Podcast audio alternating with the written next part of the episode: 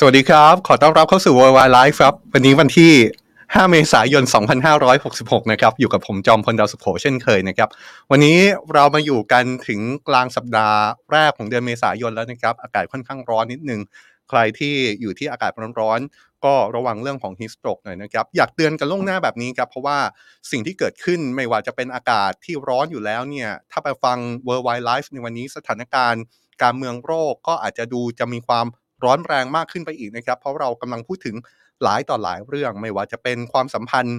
ภายใต้สถานการณ์สงครามยูเครนที่เรายังพูดถึงอย่างต่อเนื่องนะครับ วันนี้ก็ยังมีเรื่องร้อนๆเกิดขึ้นอยู่ แต่พอจะดับร้อนได้บ้างเลยครับ เพราะอาจจะมีความหวังอยู่บ้างเหมือนกัน จากท่าทีล่าสุด ที่ผู้นำฝรั่งเศสจะเดินทางเยือนประเทศจีน แล้วจะไปคุยกับประธานาธิบดีสีจิ้นผิง เรื่องที่จะไปคุยหนีไม่พ้นสงครามยูเครนนะครับแล้วก็มีการพูดถึงในบรรดาเจ้าหน้าที่ระดับสูงของรัฐบาลฝรั่งเศสเลยว่า สิ่งที่ผู้นำฝรั่งเศสจะไปคุยกับผู้นำจีนเนี่ยก็เป็นเพราะว่าดูเหมือนจีนจะเป็นประเทศเดียวแล้วที่จะมีมาตรการสามารถหาทางในการยุติสงครามยูเครน สามารถเดินหน้าสถานการณ์ให้ไปสู่การเจรจาได้ หมายความว่าฝรั่งเศสกำลังตั้งความหวังกับจีนอยู่เหมือนกันนะครับแต่สิ่งหนึ่งที่ต้อง ตั้งข้อสังเกตอยู่เหมือนกันว่า ตกลงแล้วท่าทีของจีน ก็ยังเป็นท่าทีที่ยังตั้งข้อกังขาอยู่เหมือนกันว่าตกลงแล้ว จีนเอายังไงกับสงครามยูเครน จีนยังคงสนับสนุนรัสเซีย ในแง่ที่ไปสนับสนุนถึงขั้นอยู่ในสงครามด้วยหรือไม่ อันนี้ก็เป็นท่าทีที่ต้องตั้งข้อกังขาอยู่ ขณะเดียวกันก็ยังมีประเด็นสถานการณ์โลกอื่น ๆ ที่ดูมีแนวโน้มที่จะมีความรุนแรงขึ้นมาเหมือนกันนะครับ ไม่ว่าจะเป็นความสัมพันธ์ระหว่างสหรัฐจีน จากกรณีที่ตามกำหนดการแล้วในวันนี้ ผู้นำไต้หวันจะพบกับประธานสภาผู้แทนราษฎรสหรัฐ เป็นการพบกันที่อเมริกานะครับจากการที่ผู้นำไต้หวันไปเปลี่ยนเครื่องที่นั่น ทางการจีนมีท่าทีที่ค่อนข้างรุนแรง ที่ออกมาตอบโต้บอกว่ากำลังจับตาท่าทีสิ่งที่เกิดขึ้นอย่างใกล้ชิด พร้อมชี้เลยครับว่านี่ไม่ใช่การเปลี่ยนเครื่องและการที่มาอ้างว่าผู้นำไต้หวันไปเปลี่ยนเครื่องที่อเมริกาไม่ใช่และแต่ว่านี่คือการแสดงออกทางการเมือง หรือแม้กระทั่งการเมืองในสหรัฐเองวันนี้ก็มีความเคลื่อนไหวใหญ่นะครับเป็นกรณีของอดีตประธานาธิบดีโดนัลด์ทรัมป์ที่เดินทางไปรับฟังข้อหา 30 กว่าข้อหา ที่มีต้นตอที่มาจากกรณีที่เขาจ่ายเงินปิดปากดาราหนังผู้ใหญ่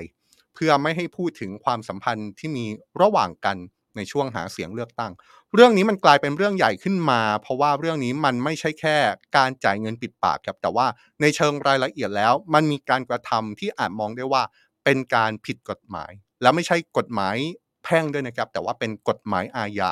ทำให้อดีตประธานาธิบดีโดนัลด์ทรัมป์เป็นอดีตประธานาธิบดีคนแรก ที่ถูกดำเนินคดีในข้อหาที่เป็นคดีอาญาด้วย ทั้งหมดนี้เดี๋ยวเราจะคุยกันใน Worldwide Live ที่เรามาเจอกันแบบนี้แหละครับ 16นาฬิกา30 นาที ทุกวันจันทร์ถึงวันศุกร์ เจอกันแบบนี้ประมาณ 1 ชั่วโมง เอาข่าวสารต่างประเทศมาเล่าให้ฟังกันนะครับ เราจะเริ่มแบบที่เราทำกันทุกวันนะครับ ก็คือการอัปเดตสถานการณ์สงครามยูเครน แบบวันต่อวันให้เห็นสถานการณ์ล่าสุดว่าเกิดอะไรขึ้นมาบ้าง วันนี้ต้องบอกแบบนี้ก่อนนะครับว่า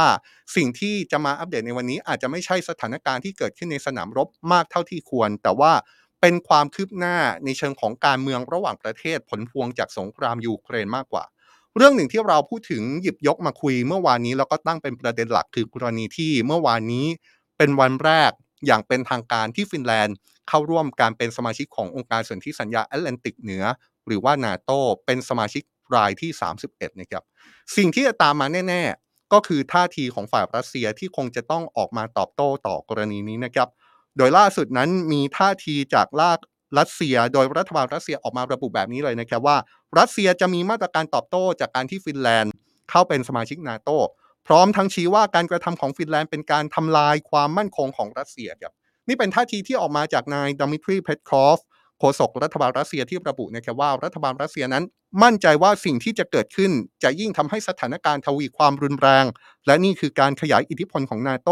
ที่คุกคามความมั่นคง และผลประโยชน์แห่งชาติรัสเซีย ซึ่งกองทัพรัสเซียจะมีมาตรการตอบโต้ทั้งในเชิงเทคนิค และจะมีมาตรการตอบโต้ในเชิงยุทธวิธีด้วย ท่าทีของรัสเซียก็ยังออกมาแสดงท่าทีไม่พอใจอย่างต่อเนื่องจากกรณีที่ฟินแลนด์เข้าร่วมเป็นสมาชิกนาโตนะครับเพราะว่านอกจากท่าทีของโฆษกรัฐบาลรัสเซียแล้ว ยังมีแถลงการของกระทรวงการต่างประเทศรัสเซีย ที่ระบุว่าการที่ฟินแลนด์เข้าร่วมนาโตไม่ต่างอะไรจากการสูญเสียอัตลักษณ์ และเอกราชของตัวเอง และการรุกคืบของพันธมิตรอเมริกา จนไปติดพรมแดนของรัสเซียแบบนี้ จะมีผลเปลี่ยนแปลงสถานการณ์ในพื้นที่ของยุโรปเหนืออย่างมาก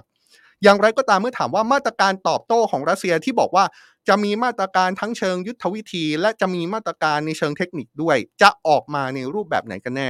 กระทรวงการต่างประเทศของรัสเซียระบุแบบนี้นะครับว่ามาตรการตอบโต้นั้นจะขึ้นอยู่กับสถานการณ์ที่จะเกิดขึ้นในอนาคต รวมถึงการที่จะมียุทธปกรณ์ของนาโตหรือว่าระบบอาวุธใด ๆ ของนาโต เข้าไปติดตั้งในฟินแลนด์มากน้อยแค่ไหนด้วย โจทย์นี้สำคัญนะครับ โจทย์นี้ก็ยังเป็นโจทย์ใหญ่แล้วก็เป็นโจทย์ที่น่าจะตั้งคำถามไปพร้อม ๆ กันว่า ตกลงการที่ฟินแลนด์เข้าร่วมการเป็นสมาชิกนาโตนั้น จะนำไปสู่ความเปลี่ยนแปลงในพื้นที่ระหว่างชายแดนฟินแลนด์กับรัสเซียที่มีพรมแดนติดกัน 1,300 กว่ากิโลเมตรมากน้อยแค่ไหน โดยเฉพาะอย่างยิ่ง ถ้ามีการตั้งคำถาม ถึงการที่เป็นสมาชิกนาโตแล้ว จะมีการเอายุทธปกรณ์ไปใส่ไหม หรือว่าจะมีกลไกในเชิงของการจัดตั้งกองกำลังผสมของนาโตเข้าไปอยู่ในฟินแลนด์หรือเปล่า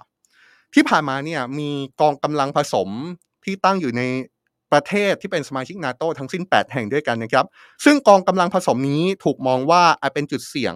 ที่อาจถูกรัสเซียคุกคามทั้งสิ้น ไม่ว่าจะเป็นการไปตั้งที่ประเทศโปแลนด์ ไปตั้งที่ชาติบอลติกต่างๆ ไม่ว่าจะเป็นเอสโตเนีย ลัตเวีย แล้วก็ลิทัวเนีย นอกจากนี้ยังมีที่ฮังการี สโลวาเกีย บัลแกเรีย แล้วก็โรมาเนียอีกด้วยนะครับ ซึ่งจากการประเมินรวมถึงจากการสอบถามเจ้าหน้าที่นาโตเองนั้น สื่อหลายสำนักยังรายงานไปในทิศทางเดียวกันนะครับว่านาโตน่าจะยังไม่เข้าไปติดตั้งอาวุธ หรือว่าจัดตั้งกองกำลังในฟินแลนด์ขนาดนั้นครับ เนื่องจากฟินแลนด์ด้วยตัวของประเทศฟินแลนด์เองแล้วยังมีระบบกองทัพที่มีศักยภาพ จนสามารถป้องกันตัวเองได้อยู่แล้ว ยกตัวอย่างก็อย่างเช่น ฟินแลนด์นั้น เป็นประเทศที่มีระบบทหารกองหนุนที่ค่อนข้างเข้มแข็งนะครับ สามารถเรียกกำลังพลได้ทันที 280,000 นาย ในช่วงเวลาของสงคราม ดังนั้นการส่งยุทธปกรณ์หรือว่าการตั้งกองกำลังผสมของนาโตในฟินแลนด์ จึงอาจเป็นเรื่องที่ไม่จำเป็นครับ ยิ่งไปกว่านั้นนะครับ มันจะเป็นไปในเชิงตรงกันข้ามด้วยซ้ำเพราะว่าในทางกลับกันแล้ว การได้ฟินแลนด์มาเป็นส่วนหนึ่งของนาโตอาจเป็นประโยชน์ กับฝ่ายนาโตเองมากกว่าด้วยซ้ำครับ เพราะว่าจะทำให้นาโตมีโอกาสได้ใช้ศักยภาพของกองทัพฟินแลนด์ให้มาเป็นส่วนหนึ่งของนาโตเจ้าหน้าที่ระดับสูงของนาโตยังชี้ด้วยนะครับว่าฟินแลนด์เป็นประเทศที่มีความพร้อมทางกลาโหม ไม่ว่าจะเป็นเรื่องพื้นฐานอย่างเรื่องเครื่องกระสุน ไปจนถึงความพร้อมที่จะลงทุนทรัพยากรทางการทหารเพิ่มเติมได้ หรือว่าอย่างเรื่องข่าวกรองทางการทหารเนี่ยก็เป็นเสียงที่ล่ำลือมานานแล้วนะครับว่า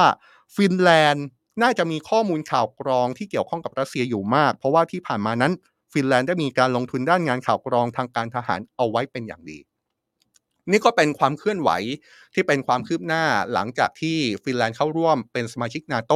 เป็นชาติที่ 31 เมื่อวานนี้นะครับ อย่างที่ผมบอกเมื่อวานครับว่า สิ่งที่เกิดขึ้นเมื่อวานนี้การที่ฟินแลนด์เข้าร่วมนาโตเนี่ยจะบอกว่าไม่สำคัญไม่ได้ครับ นี่เป็นหนึ่งในเหตุการณ์ที่อาจบอกได้ว่า เป็นหมุดหมายที่สำคัญอีกเหตุการณ์หนึ่งที่ต้องบันทึกไว้ เมื่อเราพูดถึงสงครามยูเครนเลย แต่ทีนี้เรื่องราวที่เกี่ยวข้องกับสงครามยูเครนที่เราหยิบขึ้นมาพูดถึงในวันนี้ ไม่ใช่มีแค่ปฏิกิริยาของฝ่ายรัสเซียที่มีต่อฟินแลนด์ที่เข้าร่วมนาโตไม่ได้มีแค่การมองภาพไปข้างหน้าว่าการที่ฟินแลนด์เข้านาโตนั้น จะมีลักษณะออกมาในรูปแบบไหนเท่านั้นนะครับ แต่กรณีที่เกี่ยวข้องกับสงครามยูเครน เรายังหยิบยกกรณีที่ อาจจะพอมองได้ว่า นี่จะเป็นการดับร้อนของสงครามยูเครนในอนาคตได้หรือไม่ นี่พอจะเป็นแสงสว่างที่ปลายอุโมงค์ในการยุติสถานการณ์สงครามยูเครนได้หรือเปล่า ผมกำลังพูดถึงกรณีที่ผู้นำฝรั่งเศสนั้นกำลังเดินทางไปที่ไปที่ประเทศจีนนะครับ แล้วก็มีกำหนดที่จะพบกับประธานาธิบดีสีจิ้นผิง อย่างที่เรารู้กันนะครับ ถ้าพูดถึงจีนเนี่ยที่ผ่านมาจีนพยายาม จะวางบทบาทตัวเอง ว่าขอเป็นตัวกลางในการเจรจาระหว่างรัสเซียกับยูเครน ขอเป็นโซ่ข้อกลางในการยุติสงครามยูเครน แต่ว่าบรรดาชาติตะวันตก ก็มีท่าทีที่ตั้งคำถามตั้งข้อกังขากับจีนมาโดยตลอด ว่าตกลงการที่จีนเคยประกาศว่าจีนกับรัสเซียมีความสัมพันธ์แบบไม่จำกัดนั้น มันหมายความว่าอะไรกันแน่ หรือว่าตกลงแล้วสงครามยูเครนที่ตอนนี้เข้าสู่ปีที่ 2 จีนกำลังจะช่วยรัสเซียโดยเฉพาะอย่างยิ่ง จีนจะช่วยส่งอาวุธไปให้รัสเซียในการทำสงครามกับยูเครนหรือไม่ นี่ก็คือเป็นสองมุมที่เราเห็นภาพมาตลอดนะครับว่า มุมหนึ่งจีนก็พยายามวางบทบาทตัวเองว่าเป็นตัวกลาง แต่อีกมุมหนึ่งจีนก็ถูกตั้งข้อกังขาจากชาติตะวันตก แต่ล่าสุดมีท่าทีที่น่าสนใจจริงๆครับ เป็นท่าทีที่เป็นผลพวงมาจากการที่นายเอมมานูเอลมาครงประธานาธิบดีฝรั่งเศส รวมถึงนางเออร์ซูล่าวอนเดลเยน ประธานกรรมาธิการยุโรป จะเดินทางเยือนจีนอย่างเป็นทางการครับ และก็จะพบกับประธานาธิบดีสีจิ้นผิงผู้นำจีนอีกด้วย เป้าหมายในการเดินทางเยือนจีนของผู้นำฝรั่งเศสครั้งนี้ชัดเจนนะครับ คือการไปคุยกับผู้นำจีนเกี่ยวกับสงครามยูเครน เจ้าหน้าที่รัฐบาลฝรั่งเศสคนหนึ่งถึงกับให้ความเห็นเลยนะครับว่าจีนเป็นประเทศเดียวในโลก ที่เมื่อตัดสินใจเรื่องความขัดแย้งนี้แล้ว การตัดสินใจนั้นของจีนจะเกิดผลกระทบทันที ไม่ว่าทางใดก็ทางหนึ่ง คำพูดของเจ้าหน้าที่รัฐบาลฝรั่งเศสคนนี้สำคัญมากครับ แล้วก็เป็นภาพที่สะท้อนจริง ๆ ว่า นี่คงเป็นอีกหนึ่งเหตุผลที่ทำไมผู้นำฝรั่งเศสถึงตัดสินใจเยือนจีน และพยายามไปคุยกับประธานาธิบดีสีจิ้นผิงในวันนี้ เพราะว่าสิ่งที่รัฐบาลฝรั่งเศสกำลังมองจีนในครั้งนี้คือการเป็นตัวเปลี่ยนเกมในสงครามยูเครนที่อาจจะนำไปสู่การเจรจา หรือว่าข้อเสนอที่ยุติสงครามได้ หรือว่าในเชิงตรงกันข้ามนั้น จีนอาจจะกลายเป็นผู้สนับสนุนอาวุธให้รัสเซียเพิ่มมากขึ้นไปเลย ก็เป็นไปได้ โดยจากการเปิดเผยเบื้องต้นเจ้าหน้าที่ฝรั่งเศสชี้นะครับว่าการที่ประธานาธิบดีฝรั่งเศสไปพบกับผู้นำจีนครั้งนี้ อาจจะไม่ได้ไปถึงเป้าหมายขนาดนั้น เพราะผู้นำจีนคงพยายามหาทางตัดบท เมื่อพูดถึงสงครามยูเครน และพยายามไม่ประนามประธานาธิบดีปูติน แต่สิ่งที่ฝรั่งเศสต้องการก็คือแสดงจุดยืนของสหภาพยุโรป ถึงอันตรายของความขัดแย้ง และเน้นย้ำความสำคัญของจีน ที่อาจเป็นประเทศเดียวที่จะเปิดทางเจรจา หรือมีแนวทางทางการทูตที่มีประสิทธิภาพต่อประธานาธิบดีปูตินได้ ผู้เชี่ยวชาญชี้นะครับว่าผู้นำฝรั่งเศสอาจยิบยกกรณีที่รัสเซียเข้าไปติดตั้งอาวุธนิวเคลียร์ในเบลารุสขึ้นมาถามความเห็นกับจีนก็ได้ ซึ่งนี่อาจจะเป็นคำถามที่อาจจะนำไปสู่การกดดันจีนมากขึ้น เพราะว่าเรื่องอาวุธนิวเคลียร์เป็นหนึ่งในจุดยืนที่จีนย้ำมาตลอดนะครับว่า ไม่ต้องการให้สถานการณ์ ลุกลามบานปลายไปถึงเรื่องของอาวุธนิวเคลียร์ เพราะฉะนั้นนี่ก็เลยเป็นการเดินทางเยือนของผู้นำฝรั่งเศสที่ถูกจับตาอย่างมากเลยครับ ว่าการเดินทางเยือนครั้งนี้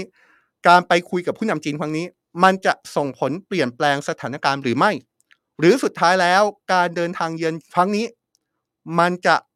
กลายเป็นข้อที่ถูกวิพากษ์วิจารณ์ ว่า นี่เป็นการเข้าไปคุยกับจีน แต่ว่าท่าทีจีนดูจะเข้าใกล้รัสเซียเหมือนเดิมหรือเปล่า เพราะฉะนั้นคนก็เลยจับตาอย่างมากครับว่า ผู้นำฝรั่งเศสจะสามารถคุยกับผู้นำจีน ไปในเชิงที่จะหาทางให้จีนมาช่วยในการยุติสงครามยูเครนได้หรือไม่ แต่ว่านอกจากการพูดคุยในเรื่องสงครามยูเครน ซึ่งแน่นอนนะครับว่าเป็นเรื่องหลักที่ผู้นำฝรั่งเศสอาจหยิบยกขึ้นมาคุยกับผู้นำจีนแล้ว ก็ยังมีเรื่องที่จะ มีการหารือในความร่วมมืออื่น ๆ ซึ่งทางการฝรั่งเศสยืนยันนะครับว่าจะหยิบยกประเด็นที่เกี่ยวข้องกับสิทธิมนุษยชนในจีน มาพูดคุยกับผู้นำจีนด้วย ซึ่งนี้ก็ถือได้ว่าเป็นการเดินทางเยือนจีนของผู้นำฝรั่งเศสครั้งแรก นับตั้งแต่เกิดโควิด -19 เป็นต้นมาเลยนะครับนอกจากผู้นำฝรั่งเศสแล้วก็ยังมีประธานกรรมธิการยุโรปที่เดินทางจีนเยือนจีนรอบนี้ด้วยนะครับ ซึ่งในช่วงสัปดาห์ที่ผ่านมา ดูเหมือนว่าฝ่ายของสหภาพยุโรปจะมีท่าทีที่ค่อนข้าง วิพากษ์วิจารณ์จีนไม่น้อยครับ รวมถึงกังวลว่าจีนจะช่วยเหลือรัสเซียอยู่เหมือนกัน เช่นการที่ชี้ว่าถึงอย่างไรประธานาธิบดีสีจิ้นผิงของจีน กับประธานาธิบดีปูตินของรัสเซีย มีความสัมพันธ์กันแบบไม่มีขีดจำกัด ซึ่งเป็นความสัมพันธ์ที่ประกาศเมื่อปีที่แล้วก่อนที่รัสเซียจะบุกยูเครน โดยประธานกรรมาธิการยุโรปยังพูดในลักษณะที่อาจมองได้ว่าท่าทีของผู้นำจีนที่มีต่อประธานาธิบดีปูตินนั้น จะเป็นปัจจัยที่บั่นทอนความสัมพันธ์ ระหว่างจีนกับสหภาพยุโรปที่ทุกฝ่ายต้องการเห็นความคืบหน้าด้วย เมื่อวานนี้ก็ยังมีท่าทีของโจเซฟบอเรลนะครับซึ่งเป็นหัวหน้าฝ่ายนโยบายต่างประเทศสหภาพยุโรปที่ออกมาแสดงท่าทีที่ชัดเจนเลยแหละครับว่า หากจีนสนับสนุนรัสเซียในสงครามยูเครนขึ้นมาจริง ๆ มันจะเป็นการละเมิดคำมั่นสัญญาที่จีนมีต่อสหประชาชาติอย่างรุนแรง เขาย้ำนะครับว่าจีนไม่สามารถอยู่ข้างผู้รุกรานได้ และที่ผ่านมามีความคาดหวังที่ชัดเจนว่า จีนที่เป็นถึงสมาชิกถาวร คณะมนตรีความมั่นคงแห่งสหประชาชาติจำเป็นต้องยืนหยัดเพื่อปกป้องระเบียบโลกที่ยึดหลักสากล รวมทั้งจีนต้องมีหน้าที่ในการสร้างสันติภาพที่เป็นธรรมด้วย ถ้ายังจำกันได้เนี่ยเราเคยรายงานถึงท่าทีของจีนที่เห็นได้ชัดตั้งแต่ต้นปีนะครับคือการพยายามกลับมาฟื้นฟูความสัมพันธ์กับชาติในยุโรป ไม่ว่าจะเป็นการเดินทางเยือนยุโรปของนายหวังอี้อดีตรัฐมนตรีต่างประเทศ ซึ่งตอนนี้ได้รับการขยับตำแหน่งจนถูกขนานนามว่าเป็นนักการทูตอันดับหนึ่งของจีนไปแล้ว การเยือนครั้งนั้นเกิดขึ้นในช่วงเดือนกุมภาพันธ์ที่ผ่านมา และถูกมองว่าเป็นความพยายามของจีน ที่ต้องการกลับไปฟื้นความสัมพันธ์ให้ดีขึ้นกับยุโรป เช่นเดียวกันนะครับทางฝั่งยุโรปก็ต้องการมีความสัมพันธ์ที่ดีขึ้นกับจีน อย่างน้อยที่สุดก็เห็นจากการเดินทางเยือนจีนในครั้งนี้ที่ผู้นำฝรั่งเศส นอกจากจะไปตัวคนเดียวไปกับผู้แทนของรัฐบาลแล้วเนี่ยยังมีการนำเอานักธุรกิจบางส่วน จากฝรั่งเศสไปคุยกับจีนด้วย นี่ก็เป็นความชัดเจนแหละครับว่าฝรั่งเศสนั้นก็ยังต้องการเป็นพันธมิตรกับจีน จีนนั้นก็ยังต้องการเป็นพันธมิตรของฝรั่งเศส แต่ว่ามันก็ยังมีเรื่องใหญ่ที่อาจจะคุยกันลำบากเล็กน้อย ก็คือเรื่องของสงครามยูเครน ในขณะที่ผู้นำฝรั่งเศสเดินทางเยือนจีนเนี่ยนะครับ ผู้นำของยูเครนที่เป็นประเทศที่กำลังมีสงครามอยู่ในขณะนี้ นายวโลดิเมียเซเลนสกี้ก็เดินทางออกจากยูเครน เพื่อไปยังประเทศโปแลนด์เช่นกันนะครับ โดยทางการโปแลนด์ยืนยันนะครับว่านี่จะเป็นการเดินทางเยือนโปแลนด์อย่างเป็นทางการตามคำเชิญของประธานาธิบดีโปแลนด์ผู้นำทั้งสองชาติจะมีการหารือกันไม่ใช่เฉพาะแค่ประเด็นด้านความมั่นคงเท่านั้นนะครับ แต่ยังมีเรื่องของการสนับสนุนทางเศรษฐกิจ และการเมืองต่อยูเครนด้วย นอกจากผู้นำยูเครนที่จะได้พบกับผู้นำโปแลนด์แล้วเขายังจะมีโอกาสได้พบกับชาวโปแลนด์ และจะมีโอกาสได้พบกับชาวยูเครน ที่หนีภัยสงครามไปอยู่ที่โปแลนด์เช่นกันจำได้ใช่ไหมครับ เมื่อต้นสงครามยูเครนเกิดปรากฏการณ์หนึ่งก็คือปรากฏการณ์ที่ชาวยูเครนต้องหนีภัยสงครามออกจากประเทศยูเครนไปอยู่ที่โปแลนด์ นี่ก็เลยจะเป็นจังหวะสำคัญที่ผู้นำยูเครนจะได้มีโอกาสพบกับชาวยูเครน ที่หนีภัยสงครามไปอยู่ในประเทศเพื่อนบ้านอย่างโปแลนด์นะครับ ซึ่งแม้จะเป็น ประประเทศเพื่อนบ้านที่ติดกันเนี่ยนะครับแต่จากข้อมูลชี้ว่า นี่ถือได้ว่าเป็นครั้งแรกที่ผู้นำยูเครนเดินทางไปเยือนโปแลนด์ครับนับตั้งแต่เกิดสงครามยูเครนเมื่อเดือนกุมภาพันธ์ปีที่แล้ว ซึ่งจนถึงตอนนี้จากการสำรวจความคิดเห็นชาวโปแลนด์พบว่ากลุ่มตัวอย่างชาวโปแลนด์ส่วนใหญ่ คือมากถึง 82%ยังสนับสนุนให้นาโตและสหภาพยุโรป ยืนหยัดอยู่กับยูเครนต่อไป จนกว่าจะชนะสงคราม อย่างไรก็ตามไม่ใช่ว่าความสัมพันธ์ระหว่างยูเครนกับโปแลนด์จะโรยด้วยกลีบกุหลาบเสียทีเดียวนะครับ เนื่องจากในระยะหลังเนี่ยเกิดความไม่พอใจยูเครนในกลุ่มคนชนบทของโปแลนด์ ที่มองว่าความช่วยเหลือที่ให้กับยูเครน ผ่านการนำเข้าธัญพืชจากยูเครนทำให้ราคาพืชผลการเกษตรในโปแลนด์ถูกลง และทำให้พวกเขาได้รับผลกระทบครับรายงานระบุว่ารัฐบาลโปแลนด์อาจนำเรื่องนี้ขึ้นมาหารือกับผู้นำยูเครน ในลักษณะของการต่อรองที่จะให้ความช่วยเหลือต่อไป แต่ความช่วยเหลือนั้น อาจจะต้องไม่ไปทำลายตลาดการเกษตรที่อยู่ในประเทศโปแลนด์ครับนี่คือภาพรวมของสงครามยูเครนที่เราเกาะติดกันวันต่อวันนะครับ อย่างที่บอกนะครับว่าวันนี้อาจจะไม่ใช่เรื่องสถานการณ์ในสนามรบ แต่ว่าเป็นความเคลื่อนไหวการเมืองระหว่างประเทศ มุมหนึ่งก็คือความเคลื่อนไหวของชาติตะวันตกที่เดินทางไปยังประเทศจีน เพื่อหาทางยุติความขัดแย้ง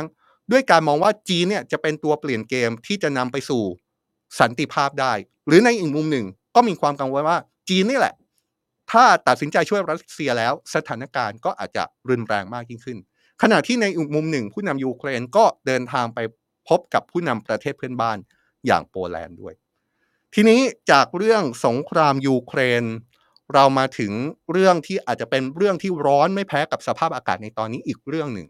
ก็คือเรื่องความสัมพันธ์ระหว่างสหรัฐกับจีนนะครับนี่เป็นอีกหนึ่งประเด็นที่เป็นการเมืองระหว่างประเทศที่ World Wide Life เกาะติดอย่างต่อเนื่อง แทบจะทุกวันเลยนะครับเป็นความสัมพันธ์ที่มีหลายปัจจัยถ้าใช้ภาษาทางการทูตก็คือ ท้าทายความสัมพันธ์ระหว่างสหรัฐกับจีน แต่ถ้าใช้ภาษาชาวบ้าน สิ่งที่เกิดขึ้นในช่วงเวลาที่ผ่านมา มันทำให้ความสัมพันธ์ระหว่างสหรัฐกับจีน ตกต่ำที่สุด ครั้งหนึ่งในประวัติศาสตร์ ในรอบหลายสิบปีที่ผ่านมา พูดแบบนี้ก็ไม่ผิดนักนะครับ และในวันนี้จะมีอีกหนึ่งปัจจัยที่ท้าทายความสัมพันธ์ระหว่างสหรัฐกับจีนอีกครั้ง คือกรณีที่ผู้นำไต้หวันจะพบกับประธานสภาผู้แทนราษฎรสหรัฐครับกำหนดการพบกันก็คือวันนี้เลยนะครับ ผู้นำไต้หวันจะพบกับประธานสภาผู้แทนราษฎรสหรัฐ โดยใช้จังหวะที่ผู้นำไต้หวันกำลังเดินทางเปลี่ยนเครื่องกลับไต้หวัน โดยจะพบกันที่รัฐแคลิฟอร์เนียของสหรัฐครับ เรื่องนี้สร้างความไม่พอใจให้กับทางการจีนมาแต่ไหนแต่ไรแล้วนะครับ ซึ่งล่าสุดทางการจีนได้ออกมาเตือนสหรัฐอีกครั้งว่าสหรัฐอย่าทำผิดซ้ำแล้วซ้ำเล่า และการพบกันจะไม่ช่วยให้เกิดเสถียรภาพในภูมิภาค แต่จะยิ่งทำให้ชาวจีนมีเอกภาพในการต่อต้านศัตรูมากขึ้นโฆษกกระทรวงการต่างประเทศของจีนระบุนะครับว่าตอนนี้จีนกำลังจับตาสถานการณ์อย่างใกล้ชิดกับ และพร้อมที่จะปกป้องอธิปไตย และบูรณภาพแห่งดินแดนของจีน ก่อนจะยืนยันว่าจีนต่อต้านสหรัฐต่อกรณีที่ผู้นำไต้หวัน เปลี่ยนเครื่องที่อเมริกา และขอต่อต้านอย่างรุนแรง ถึงการพบกับประธานสภาผู้แทนราษฎรสหรัฐ สถานกงสุลจีนประจำนครลอสแองเจลิสก็เป็นอีกหน่วยงานของจีนที่ออกมามีท่าทีต่อเรื่องนี้นะครับ โดยสถานกงสุลของจีนออกมาระบุว่ามีความเท็จที่จะระบุว่าผู้นำไต้หวันเดินทางมาอเมริกานั้น ถือได้ว่า เป็นการพูดเท็จ บอกว่าการที่ผู้นำไต้หวันเดินทาง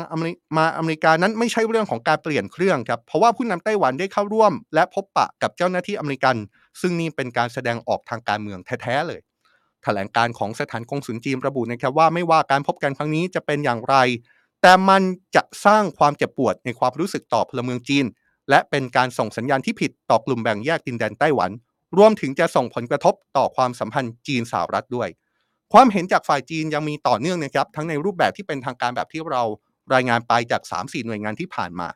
และยังมีความเห็นที่ไม่เป็นทางการครับหนึ่งในความเห็นที่ไม่เป็นทางการจากจีนที่คนจับตามากที่สุด คือความเห็นจากนายหูสีจิน อดีตบรรณาธิการบริหารหนังสือพิมพ์ Global Times กระบอกเสียงของรัฐบาลจีน ที่ออกมาย้ำว่ารัฐบาลจีนแผ่นดินใหญ่ ต้องแสดงท่าทีตอบโต้ ระบอบใช่อิงเหวินให้มากกว่าที่อีกฝ่ายจะได้รับจากการประชุมในครั้งนี้ คำถามก็คือเราจะเอาสิ่งที่เกิดขึ้นกำลังจะเกิดขึ้นในตอนนี้เนี่ยไปเปรียบเทียบกับสิ่งที่เกิดขึ้นเมื่อเดือนสิงหาคม ปีที่แล้วได้มากแค่ไหนจำกันได้ใช่ไหมครับ สิ่งที่กำลังจะเกิดขึ้นในตอนนี้ คือการที่ผู้นำไต้หวัน พบประธานสภาผู้แทนราษฎรสหรัฐ เป็นการพบกันที่สหรัฐอเมริกา แต่สิ่งที่เกิดขึ้นเมื่อเดือนสิงหาคมปีที่แล้ว คือการที่ประธานสภาผู้แทนราษฎรสหรัฐ เดินทางไปที่ไต้หวัน แล้วพบกับผู้นำไต้หวัน สองเรื่องนี้มันมีเรื่องใหญ่ ๆ ที่เหมือนกันอยู่ ก็คือเป็นการพบกันระหว่างผู้นำไต้หวันกับประธานสภาผู้แทนราษฎรสหรัฐ เอาละแม้ว่าตัวของประธานสภาผู้แทนราษฎรสหรัฐจะเปลี่ยนคนไป แต่ว่าในเชิงตำแหน่งก็ยังเป็นการพบกันของสองตำแหน่งที่ใหญ่มากๆ อยู่ดี แต่ว่าสิ่งที่ต่างกันระหว่างสิ่งที่กำลังจะเกิดขึ้น กับสิ่งที่เกิดขึ้นไปแล้ว เมื่อเดือนสิงหาคมปีก่อน ก็คือสถานที่นะครับ ต้องไม่ลืมว่าตอนนี้ จะเป็นการพบกันที่อเมริกา แต่ว่าเมื่อปีที่แล้ว เป็นการพบกันที่ไต้หวัน โดยฝ่ายสหรัฐเป็นฝ่ายที่ไปเยือนคำถามก็คือ เราจะเอาภาพทั้งสองภาพ สิ่งที่เคยอาจดูเหมือนว่า มันเคยเกิดขึ้นมาแล้ว เอามาเปรียบเทียบกันได้ขนาดนั้นไหมในมุมนี้ผู้เชี่ยวชาญมองนะครับว่ามันยังมีความแตกต่างกันอยู่ครับ โดยเฉพาะถ้าเอาประเด็นหลักมาจับก็คือเรื่องของสถานที่ที่มีการพบกันเนี่ย ยังเป็นสถานที่ที่ไม่เหมือนกันแตกต่างกันออกไป และนี่เป็นปัจจัยสำคัญจริง ๆ โดยศาสตราจารย์เผิงจิงเผิงจากมหาวิทยาลัยแห่งชาติไต้หวันชี้นะครับว่า การพบกันครั้งนี้น่าจะมีผลกระทบน้อยกว่าสิ่งที่เคยเกิดขึ้นเมื่อเดือนสิงหาคมเมื่อปีที่แล้ว เพราะว่ามันเกิดขึ้นที่สหรัฐครับไม่ได้เกิดขึ้นที่ไต้หวัน เพราะฉะนั้นมันอาจจะไม่ใช่วิกฤตใหญ่ และทำให้เชื่อได้ว่าภาพของการซ้อมรบใหญ่ รอบเกาะไต้หวัน น่าจะไม่ใหญ่เท่าที่เคยเกิดขึ้นเมื่อปีที่แล้ว ผู้เชี่ยวชาญระบุนะครับว่าจริง ๆ แล้วสิ่งที่เป็นปฏิกิริยาไปแล้ว คือการที่จีนสามารถสกัดฮอนดูรัสออกจากการมีสัมพันธ์ออกจากไต้หวันไปแล้ว เพราะฉะนั้นถ้าจีนจะมีท่าทีทางการทหารที่แบบใหญ่ที่มีลักษณะสเกลเดียวกับเมื่อปีที่แล้วอีก ผู้เชี่ยวชาญคนนี้บอกว่า มันอาจเป็นการเล่นใหญ่เกินไป และอาจจะทำให้มีปฏิกิริยาตอบกลับ ในเชิงที่อาจจะไม่ดีกับจีนได้ นี่ก็ต้องจับตากันต่อไปนะครับ รายงานล่าสุดที่เข้ามาในตอนนี้ ดูเหมือนว่าประธานสภาผู้แทนราษฎรสหรัฐ และผู้นำไต้หวันจะยังไม่พบกันนะครับ เพราะฉะนั้นต้องจับตาดูต่อไปว่าถ้าทั้งสองพบกันแล้วในผืนแผ่นดินอเมริกา สิ่งที่จะเกิดขึ้นเป็นปฏิกิริยาตอบโต้จากฝั่งจีนนั้น จะรุนแรงเหมือนกับที่เคยเกิดขึ้นเมื่อปีที่แล้วหรือไม่ ที่อเมริกาในตอนนี้เนี่ยมีเรื่องที่เป็นเรื่องใหญ่ แล้วก็เป็นเรื่องที่แม้จะเป็นการเมืองภายในของสหรัฐนะครับ แต่ว่าเป็นเรื่องที่หลายคนติดตามจริง ๆ เพราะว่าเป็นสิ่งที่เกิดขึ้นกับอดีตประธานาธิบดีโดนัลด์ทรัมป์ผู้นำสหรัฐคนก่อนครับปรากฏว่า ผู้นำสหรัฐคนนี้ถูกตั้งข้อหาในคดีอาญาต้นต่อของเรื่องเกี่ยวข้องกับการที่เขานำเงินไปปิดปากดาราหนังผู้ใหญ่ ไม่ให้ดาราคนนั้นออกมาพูดถึงความสัมพันธ์ระหว่าง เขาทั้งสองคน แต่ว่าถ้าเราพูดแบบนี้ก็คงจะงงเหมือนกันนะครับว่า การเอาเงินไปปิดปากคนคนหนึ่งเนี่ย มันกลายเป็นคดีอาญาที่รุนแรงขนาดนี้เลยหรือ ซึ่งจริง ๆ แล้วมันเป็นแบบนั้นครับ เพราะว่าในเชิงรายละเอียดแล้ว มันมีรายละเอียด มันมีปัจจัยที่อาจจะทำให้ถูกตีความได้ว่า นี่เป็นการกระทำที่ผิดกฎหมายอย่างรุนแรง โดยในวันนี้โดนัลด์ทรัมป์ประธานอดีตประธานาธิบดีสหรัฐได้เข้ามอบตัว แล้วก็รับทราบข้อกล่าวหา เกี่ยวกับการปลอมแปลงบันทึกทางธุรกิจที่ศาลแมนฮัตตันในนิวยอร์กของสหรัฐนะครับ ภาพนี้เกิดขึ้นเมื่อวานนี้ตามเวลาท้องถิ่น โดยอดีตประธานาธิบดีทรัมป์ถูกตั้งข้อหารวม 34 กระทงทำให้เขาเป็นอดีตประธานาธิบดีสหรัฐ ที่ถูกฟ้องคดีอาญาคนแรก ในประวัติศาสตร์ของอเมริกา การฟ้องครั้งนี้เนี่ยอย่างที่บอกนะครับว่าเป็นผลสืบเนื่องมาจากการสืบสวนคดีที่ทรัมป์ให้ทนายส่วนตัว จ่ายเงินให้กับสตอร์มี่แดเนียลส์นักแสดงหนังผู้ใหญ่ ไม่ให้แฉเรื่องที่ทั้งสองมีความสัมพันธ์ลึกซึ้งกัน หลังจากที่แดเนียลพยายามจะเปิดโปงกับสื่อสหรัฐว่า เธอเคยมีสัมพันธ์ลึกซึ้ง กับอดีตประธานาธิบดีทรัมป์เมื่อปี 2006 ซึ่งขณะนั้นอดีตประธานาธิบดีทรัมป์แต่งงานกับเมลานียภรรยาคนที่ 3 แล้ว อีกทั้งการเปิดโปงเรื่องนี้ ยังเกิดขึ้นในช่วงปลายปี 2016 ครับ ซึ่งถ้าย้อนไปช่วงเวลานั้น เป็นช่วงที่ทรัมป์กำลังหาเสียงเลือกตั้ง ประธานาธิบดีสหรัฐพอดี ไมเคิลโคเฮนทนายความของทรัมป์เลยยื่นข้อเสนอจ่ายเงิน 1 3 0 0 0 0 ดอลลาร์ให้กับแดเนียลเพื่อปิดปากไม่ให้โคเฮนเปิดเผยความสัมพันธ์เฉาในครั้งนี้ โดยโคเฮนใช้วิธีจ่ายเงินให้กับแดเนียลผ่านทาง Essential Consultant LLC ที่ตั้งขึ้นมาใหม่เพื่อวัตถุประสงค์นี้โดยเฉพาะเลยนะครับ และให้บริษัทในเครือของทรัมป์ ทยอยจ่ายเงินคืนมาเป็นงวดๆ โดยลงบัญชีว่าเป็นค่าธรรมเนียมทางกฎหมาย เหตุการณ์นี้แหละครับ ที่เป็นข้อต่อที่กลายเป็นจุดสำคัญที่ทำให้อดีตประธานาธิบดีทรัมป์ถูกตั้งข้อกล่าวหา เพราะว่าเป็นเหตุการณ์ที่อาจมองได้ว่าเป็นการกระทำที่ผิดกฎหมาย โดยเหตุการณ์นี้ทำให้โคเฮนถูกฟ้องในคดีที่เกี่ยวกับการปลอมแปลงเอกสารทางธุรกิจนะครับ รวมถึงคดีอาญาหลายกระทง ซึ่งทนายความของอดีตประธานาธิบดีทรัมป์คนนี้สารภาพความผิดทั้งหมด และถูกตัดสินให้จำคุก 3 ปี พร้อมปรับเงิน 2 ล้านดอลลาร์สหรัฐเมื่อปลายปี 2018 ที่ผ่านมา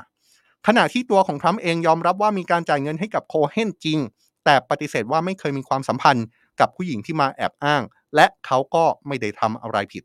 แต่หลังจากการสืบสวนมาเป็นเวลาหลายเดือนคณะอายการของศาลแขวน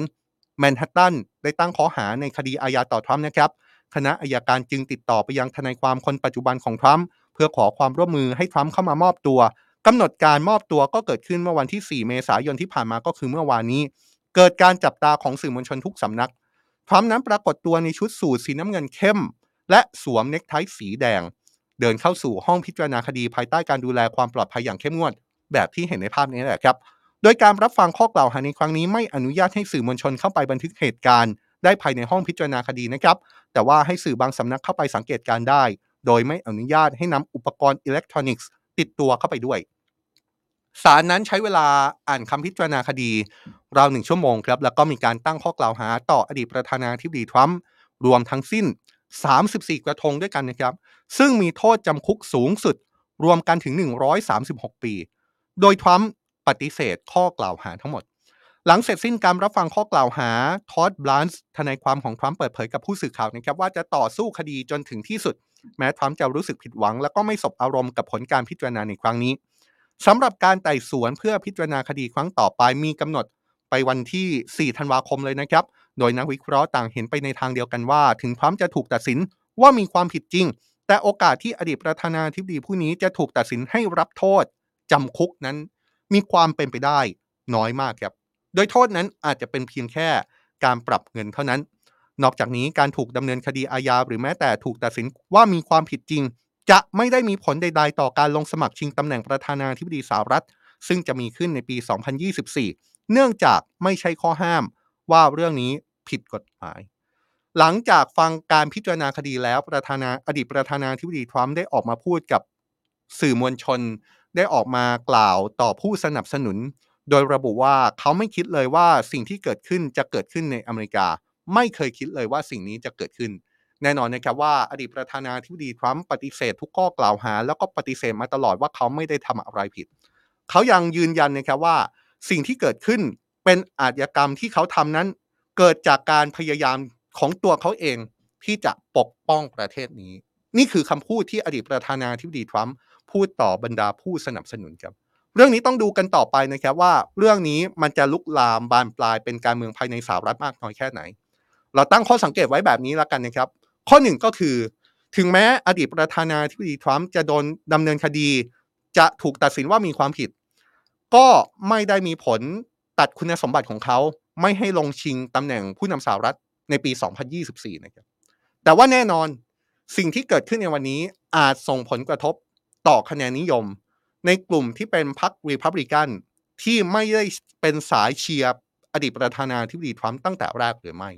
อันนี้ก็เป็นเรื่องนี้ต้องจับตานะครับ หรือว่าถ้ามองภาพในมุมกลับ 180 องศาไปเลยเนี่ย การที่อดีตประธานาธิบดีทรัมป์ถูกดำเนินคดี มันอาจจะถูกนำมาใช้ในเชิงของการหาเสียง เรียกคะแนนสนับสนุน เรียกคะแนนสงสาร เหมือนที่อดีตประธานาธิบดีทรัมป์พูดกับผู้สนับสนุนล่าสุด หลังจากที่ไปฟังคำพิจารณาคดี แบบนั้นก็อาจจะเป็นไปได้เหมือนกัน เพราะฉะนั้นการเมืองอเมริกาเนี่ยเริ่มมองภาพได้ตั้งแต่ตอนนี้เลยนะครับ เพราะว่าการเลือกตั้งจะเกิดขึ้นในปี 2024 ภาพของแคนดิเดตจากพรรครีพับลิกันออกมาหลายคนแล้วแหละครับ แต่ละคนก็มีท่าทีมีลักษณะที่แตกต่างกันออกไป ก็ต้องดูกันต่อไปนะครับว่า 1. ประธานาธิบดีโจไบเดนจะลงต่อไหม เพราะอายุมากแล้วนะครับ ก่อนหน้านี้เคยมีกระแสข่าวว่า เขาดูเหมือนจะยังพร้อมอยู่ ยังอยากจะลงต่ออยู่ แต่ว่าในความเป็นจริง ประธานาธิบดีไบเดนจะลงสู้ศึกต่ออีกสมัยเพื่อรักษาตำแหน่งหรือไม่ 2. ใครจะเป็นคู่แข่งริพับลิกันจะส่งใครขึ้นมาเป็นผู้ชิงตำแหน่ง เพราะว่าก่อนหน้านั้นจะต้องมีผู้ที่เสนอตัวชิงตำแหน่ง จะต้องมีการคัดเลือกกันในพรรคริพับลิกันอีกหลายกระบวนการเลยนะครับ การเมืองสหรัฐเนี่ย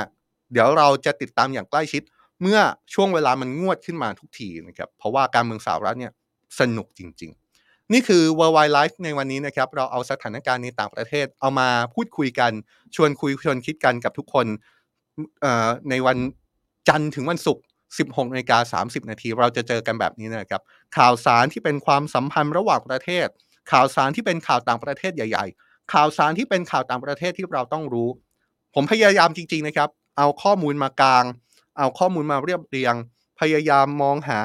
ปัจจัยที่มันจะเดินหน้าของสถานการณ์เหล่านี้ต่อ เพื่อให้เราเข้าใจเหตุการณ์ได้อย่างรอบด้านในทุกมิติมากที่สุดนะครับเจอกันอีกรอบ 18นาฬิกา30 นาทีนะครับ วันนี้ยังมีการเมืองร้อนๆ มาเสิร์ฟเช่นเคยใน Today Live แล้วเราจะพูดคุยกันในเรื่องที่เป็นเรื่องที่แหลมคมด้วย ส่วนจะเป็นเรื่องอะไรนั้น อยากให้ทุกคนรอ 18นาฬิกา30 นาทีนะครับ ส่วนช่วงนี้ผมจอมพลดาวสุขโขและทีมงานลาไปก่อนนะครับ สวัสดีครับ